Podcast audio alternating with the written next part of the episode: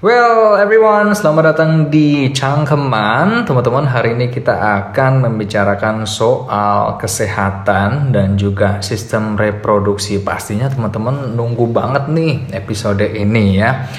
So, di sini aku Dave ya, teman-teman ditemani dengan salah satu sahabat saya dari jauh dan dia pernah sekolah di kesehatan ya. Nanti kalau teman-teman pengen tanya langsung di kolom komentar aja nanti kita um, jawab next teman-teman ya.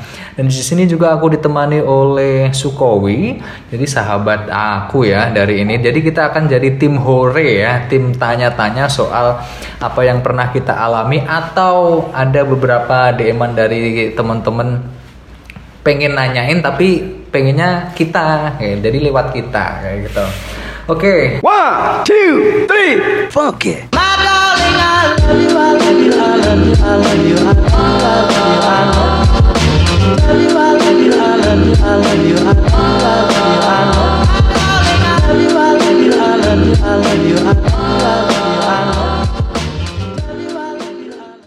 Sex edu- education. Waduh berat nih bro.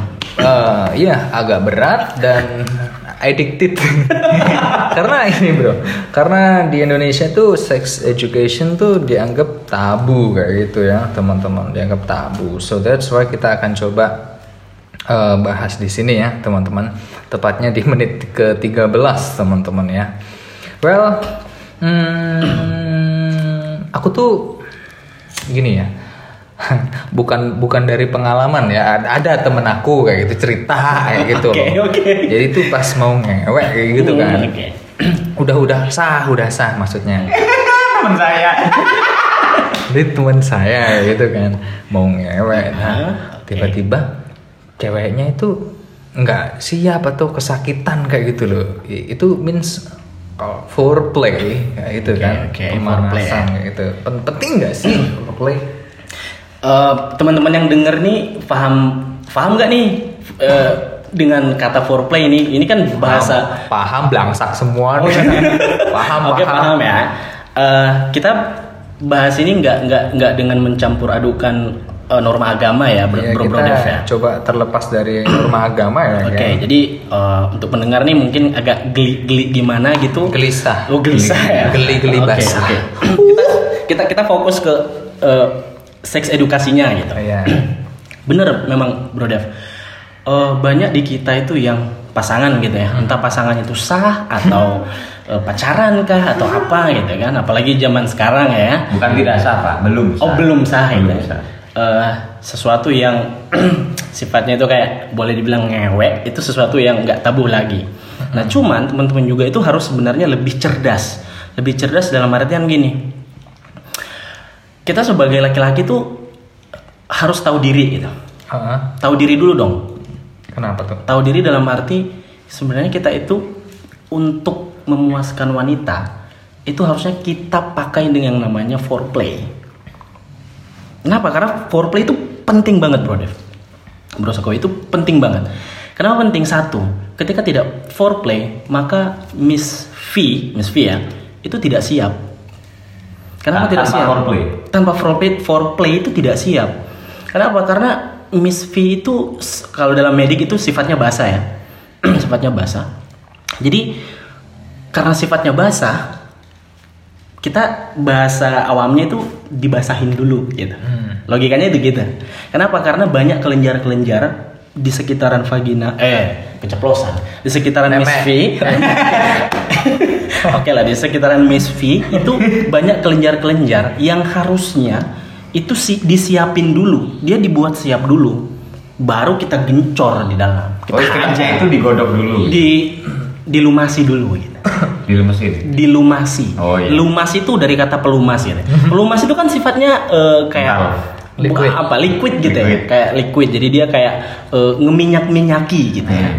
Nah, itu harusnya laki-laki tuh cerdas untuk melihat situasi itu. Nggak boleh langsung kayak kucing lihat eh, tulang atau daging ikan main geranyang aja nggak boleh. Itu fatal. Kenapa fatal? Karena nanti selain kasihan ke perempuannya itu bisa bikin lecet. Hmm. Tapi aku eh eh temen aku eh, tipenya itu enggak, maksudnya temen sorry gengs. Eh, temen aku tuh sifatnya langsung hajar kayak gitu. Namanya cowok temen aku. Nah maaf ya, siapa pun temannya Bro Dev nggak atau barangkali Bro Dev ya. Ngentot. Em, aku boleh dari dari sisi medik aku bilang itu kebodohan yang hakiki gitu. Hmm. Bodoh dalam mentreat yang namanya pasangan. Kenapa bodoh? Karena pasangan itu nggak boleh dikasari. Itu udah masuk dalam konteks ngasari loh ya. Hmm. Kenapa? Karena sakit. Dia kan ngerasa kesakitan. Kita main hajar aja. Padahal harusnya di, Bukan- bukan- dielus-elus dulu, ya kan? Eh, bahasa bahasa ininya kita buat dia keterstimulasi dulu, kerang- dirangsang dulu. Miss V-nya itu sampai dia basah. Bukan sakit yang enak berarti pak. Ya bukan sakit yang enak. Makanya kadang gini, perempuan itu kebanyakan kalau kita tidak pintar ngetrit di awal, itu banyak yang namanya fake expression. Oh iya iya. Fake expression itu sering kali di, dikeluarkan, di, di, di, di- dikasih lihat ke pasangannya supaya pasangannya ini nggak kayak nggak merasa kayak ih apaan aku bikin dia sakit atau apa? Enggak fake. Kenapa fake? Karena kita tidak tahu. Padahal kasihan perempuannya. Tapi kalau kita tahu kita cerdas harusnya kita mungkin bisa jadi dengan eh, lampu kita matiin dulu kasih sedikit penerangan yang agak-agak Remang-remang. eh, remang-remang. Nah terus bisa jadi dengan putar musik sedikit ya kan? Ada suara-suara musik. Kalau di hotel puter TV kencengin bapak. oh, oh iya supaya nggak kedengeran iya Kasihan tetangga. Temen aku kayak gitu pak. Oh, gitu. Jadi TV-nya di, di, dikencengin gitu ya. Kok aku tahu ya? nah, balik lagi nih. Intinya adalah foreplay itu penting. Nah, caranya sekarang gimana nih? Nih aku tanya ke personal nih. Bro Dev selama pernah eh, se, se, se, sepengalamannya Bro Dev nih atau Bro Sukowi nih. Saya masih awam pak. Tekniknya gimana nih? Teknik foreplay. Iya.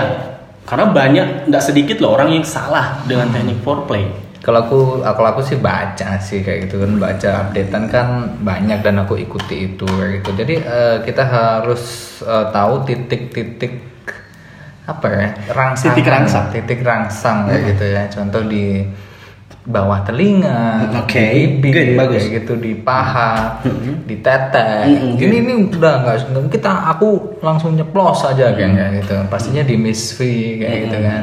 Mungkin ada di perut, Oke, ya ya. Ubun-ubun. Di sekitar perut ke bagian pinggang itu sensitif juga di situ. Hmm, dijambak kayak gitu kan. Ya, oke, Anjing dari belakang anjing. Temen aku Oke, gitu. oh temen temennya Bro Dev gitu ya. Hmm, Nah, kalau boleh aku saranin gitu ya, itu sebenarnya kurang, kok kurang. kurang. Nah, eh, kira-kira menurut Bro Dev nih, durasi untuk foreplay yang ideal itu berapa Nah, menit? belum tahu itu. belum Serius. tahu. Jadi selama ini sepengalamannya Bro Dev tuh berapa menit? Satu menit, dua menit, tiga menit?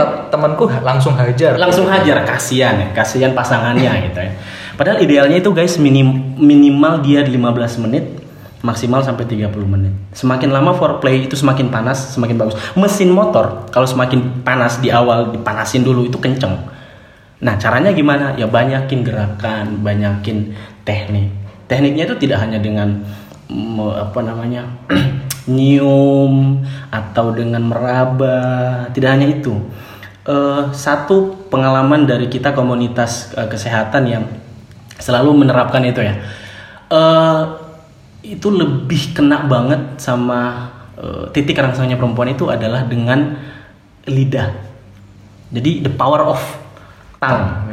Berarti bukan dicium doang. Nggak hanya dicium doang Lidah. Mm-mm. Dan paling fatal lagi itu yang paling aku nggak suka adalah ketika ada yang curhat, oh ini pasanganku ini sampai leherku merah-merah, nah, itu jangan kayak gitu Itu guys. diapain? Cok? Ya, ya Digigit. kah, di apa gitu itu Oh. itu bukan foreplay yang ideal sebenarnya. Iki ya, cupang. jangan jangan jangan nyupang nggak asik gitu. Di vampir gitu pak. Mm-mm. nah bahkan ada yang ada yang pakai jari tengah no misalkan Oh dicolok. di, di, gitu. dicolok. Ika itu sebenarnya kasihan banget. Nah sebenarnya menggunakan jari tengah itu fatal. Kenapa? Karena kita nggak tahu loh bakteri di jari tengah kita itu apa aja. Kita habis megang apa nih? Batu tela kah? Batu bata kah? Kotoran ayam kah? Oli pak, oli, oli pak. oli kah? Langsung masuk aja tuh ke misfi Maafkan aku sayangku. Temenku. nah balik lagi nih brother nih. Jadi usahakan jangan menggunakan yang namanya jari tengah. Nah pakailah eh, lidah gitu kan ya ada juga yang bilang begini jangan lidah lidah kan banyak bakteri kan mukosa lidah itu banyak bakteri makanya sering-seringlah gosok gigi pakai listerin dulu gitu Berarti sebelum apa namanya? Hewe. Having sex gitu kan Foreplay. Foreplay. Sebelum foreplay itu disaranin sikat gigi. harus sikat gigi pakai listerin pakai pengharum semprot-semprot apa baygon apa gitu. Apalagi yang apalagi yang mau ngewek yang sebelumnya udah ngewek. ya juga Anjing tuh teman. Oke, balik lagi, balik lagi nih.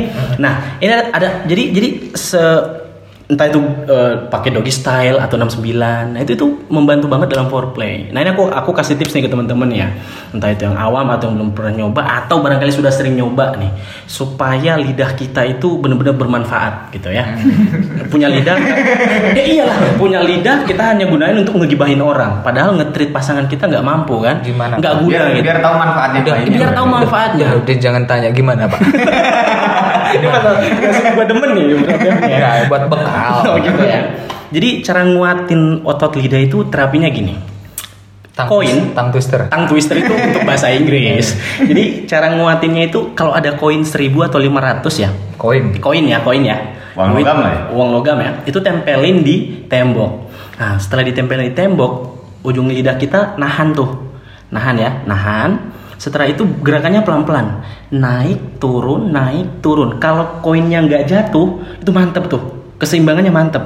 Itu berapa menit? Do itu ter, itu tergantung dibiasain aja gitu. Semakin Oh, lama gitu. kan semakin bagus. Hmm. Terus nanti eh, speednya ditambahin. Speednya slow, kemudian medium sampai dengan super speed. Sampai dengan kayak mesin jahit. Nah itu kalau diterapkan nanti pas dia kena klitoris atau kena daerah misfi yang G spot.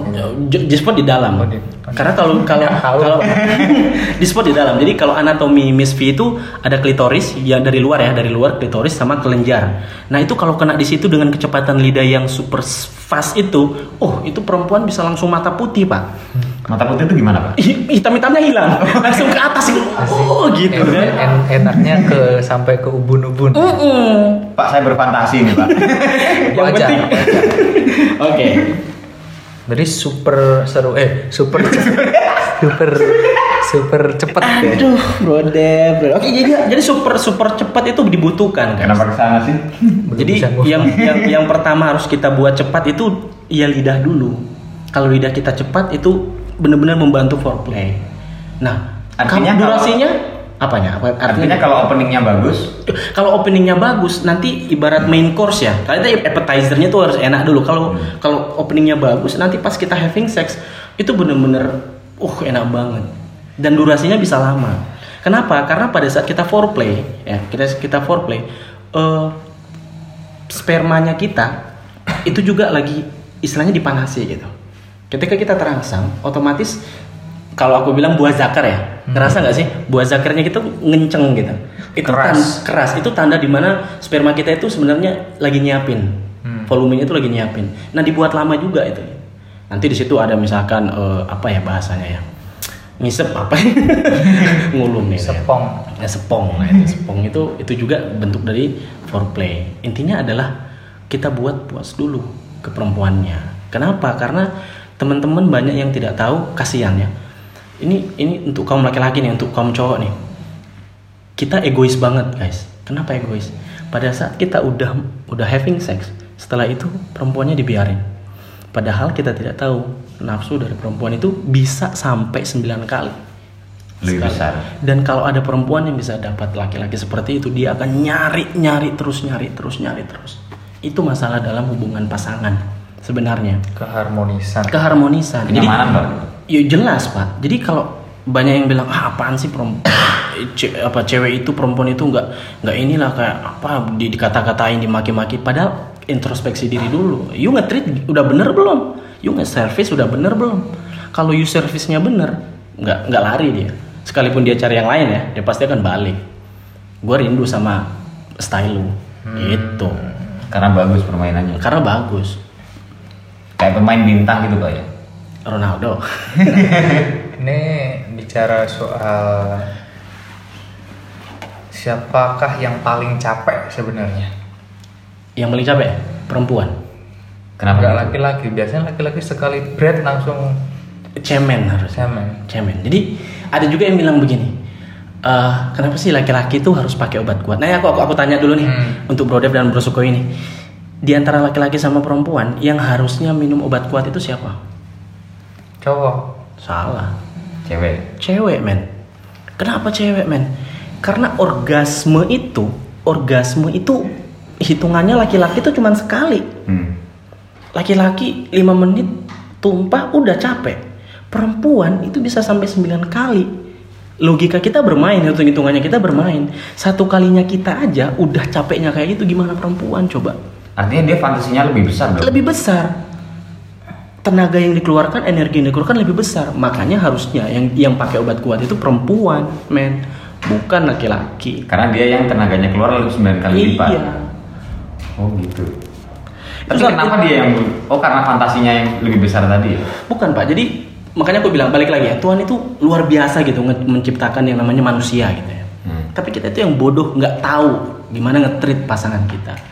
Udah dari udah itu udah di riset perempuan itu nafsunya itu 9 kali dalam satu organ maksudnya lebih besar dan orgasmenya itu bisa sampai, sampai 10 kali belasan kali Tapi pinter nutupi ya. pintar nutupi. Makanya kalau ada yang pasangan bilang gini, ah cewek bilang gini, misalkan have- having sex gitu ya, setelah having sex gitu ya. Terus cewek bilang makasih sayang. Itu bullshit sebenarnya. Kasihan perempuan itu makanya aku bilang fake expression. Padahal di batinnya dia masih enget pengen gitu kayak, you bisa ngasih gua apa nih? You, you, you bisa puasin gua apa enggak sih? Kalau misalkan kita jadi laki-laki yang bisa bisa bertahan sampai dia lima kali enam kali gua jamin itu perempuan itu seneng banget dengan kita serius Bertahan 6 kali. kita buat dia kita buat dia sampai enam kali gitu sampai enam kali orgasme gitu dan itu sulit pak untuk jadi laki-laki seperti itu sulit kenapa karena untuk itu dia nanti larinya ke ini uh, bro Dev. G-spot. G-spot itu satu organ di dalam Miss V yang kalau itu disentuh itu titik rangsang yang puncaknya di situ. Ketika kita bisa sentuh nah itu yang kita rangsang terus itu nanti hasilnya adalah orgasme. Itu bingung seperti yang mana sih? jadi kalau kita lihat eh, dari struktur struk- struktur struktur anatominya Miss V ya.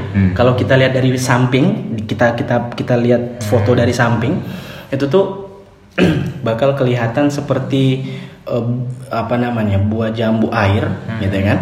Buah jambu air ya. Jadi kepalanya yang paling besar di atas itu rahim ya. Kemudian ada eh, yang moncongnya ke bawah itu nanti yang jalan Miss V. Nah, si klitoris yang kita lihat kayak buah kacang itu, nah itu di di baliknya dia, di baliknya klitoris itu ujungnya itu itu adalah G-spot Di sebenarnya. belakangnya. Di belakangnya dia. Makanya kok ada yang bilang sampai maaf ya aku aku bukan uh, anak didiknya dokter Boyke ya. Hmm. Dokter Boyke bilang begini, cara mencari G-spot itu adalah dengan menggunakan tangan. Itu benar. Itu benar. Makanya Mencari? kalau- mencari. Jadi jadi kalau kita bisa dapetin titiknya dia, makanya aku bilang itu poin plus plus lagi untuk kita. Karena mencari G-spot itu susah pak, dan tidak semua perempuan itu dengan pasangannya itu selalu dapat kepuasan dari G-spotnya ketemu enggak.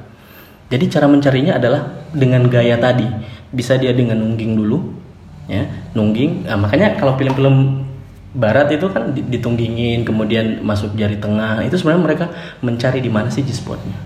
Jadi seperti itu atau posisinya kayak orang mau melahirkan, Hmm. terus jari kita masuk ke atas, lurus Oh, aja ke atas, lurus. Gaya yang paling common gitu ya. Ah. Terus Missionary. ujung ah. terus ujung jari kita yang masuk itu cari semacam kayak ada logam kecil Hmm. bulatan.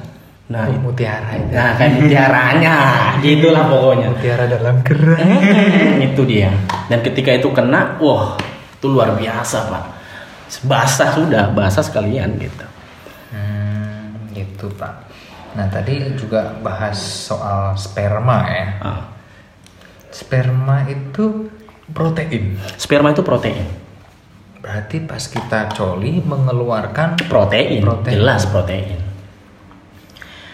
Lalu kalau coli itu ini aku aku pribadi nih nanya nih. Hmm. Coli sehat nggak? belum tahu pak. Nah coli itu kadang ada yang bilang eh jangan coli nih, Iya. nggak sehat. Hmm. Oke benar kalau kita melakukannya tidak teratur. Nggak tahu nggak aturannya. teratur kemudian kita kita ngelakuin itu di saat kondisi tubuh kita lagi capek nutrisi kita yang masuk kurang ya itu nggak baik karena nanti larinya ke tulang sendi-sendi itu bisa keropos kenapa karena protein kita habis gitu makanya sebenarnya itu baik coli itu baik guys jadi sebenarnya terapi yang paling baik untuk diet itu coli Terapi dia. karena dengan mengeluarkan protein. Nah, singkatnya itu begini guys. Di dalam tubuh yang kurang gerak, ya kurang aktivitas bukan anak-anak gym, protein itu disimpan dalam bentuk lemak. Makanya kalau orang gemuk kayak gue nih, itu proteinku banyak tapi dalam bentuk lemak dulu. Nanti kalau misalkan ini hubungannya sama diet ya. Diet kan mengeluarkan lemak nih. Hmm. Nah, kalau misalkan kita coli, otomatis tubuh akan mere- akan merespon dengan mengubah lemak menjadi protein. Eh sorry, meng- mengubah lemak menjadi tenaga. Men- Mengubah lemak menjadi tenaga. Protein kita habis, diambil dari cadangan lemak tadi itu yang diubah dari tenaga. Nah, kalau lemaknya dia kita coli, lemaknya dibakar, coli, lemaknya dibakar, ya kurus dong. Habis. Nah, pertanyaannya udah kagak ada lemak, coli. Tinggal rangka dong berarti. Bapak biasa aja kalau lihat aku. Bapak. Enggak, Ini gen, ini gen Bapak. Aku udah belajar Oh, oh iya iya oke oke. Ada juga yang gen. Ya kalau yang gen biar gimana pun juga ya mau makan banyak sedikit ya tetap segitu-gitu doang gitu. Tapi nggak nggak semua yang namanya balik lagi ke konteks coli ya. Nggak nggak semua coli aktivitas coli itu eh, negatif. Dari sisi agama ya negatif. Tapi kalau dari sisi kesehatan ada baiknya. Ketika orang-orang yang gemuk itu coli lah.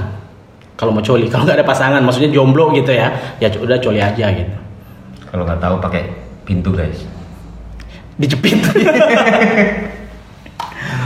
gitu ya oke oke oke so guys jadi itu ya podcast kali ini teman-teman sudah setengah jam lebih ya kita bahas soal banyak banget kesehatan sistem pencernaan sakit kepala foreplay dan juga coli kayak gitu bagi teman-teman teman-teman ini hanya untuk education ya teman-teman jadi nggak ada maksud untuk apa ya nggak ada maksud negatif, Negatif, kayak iya. gitu ya tapi ini buat ya kebaikan kita juga dan teman aku kayak gitu kan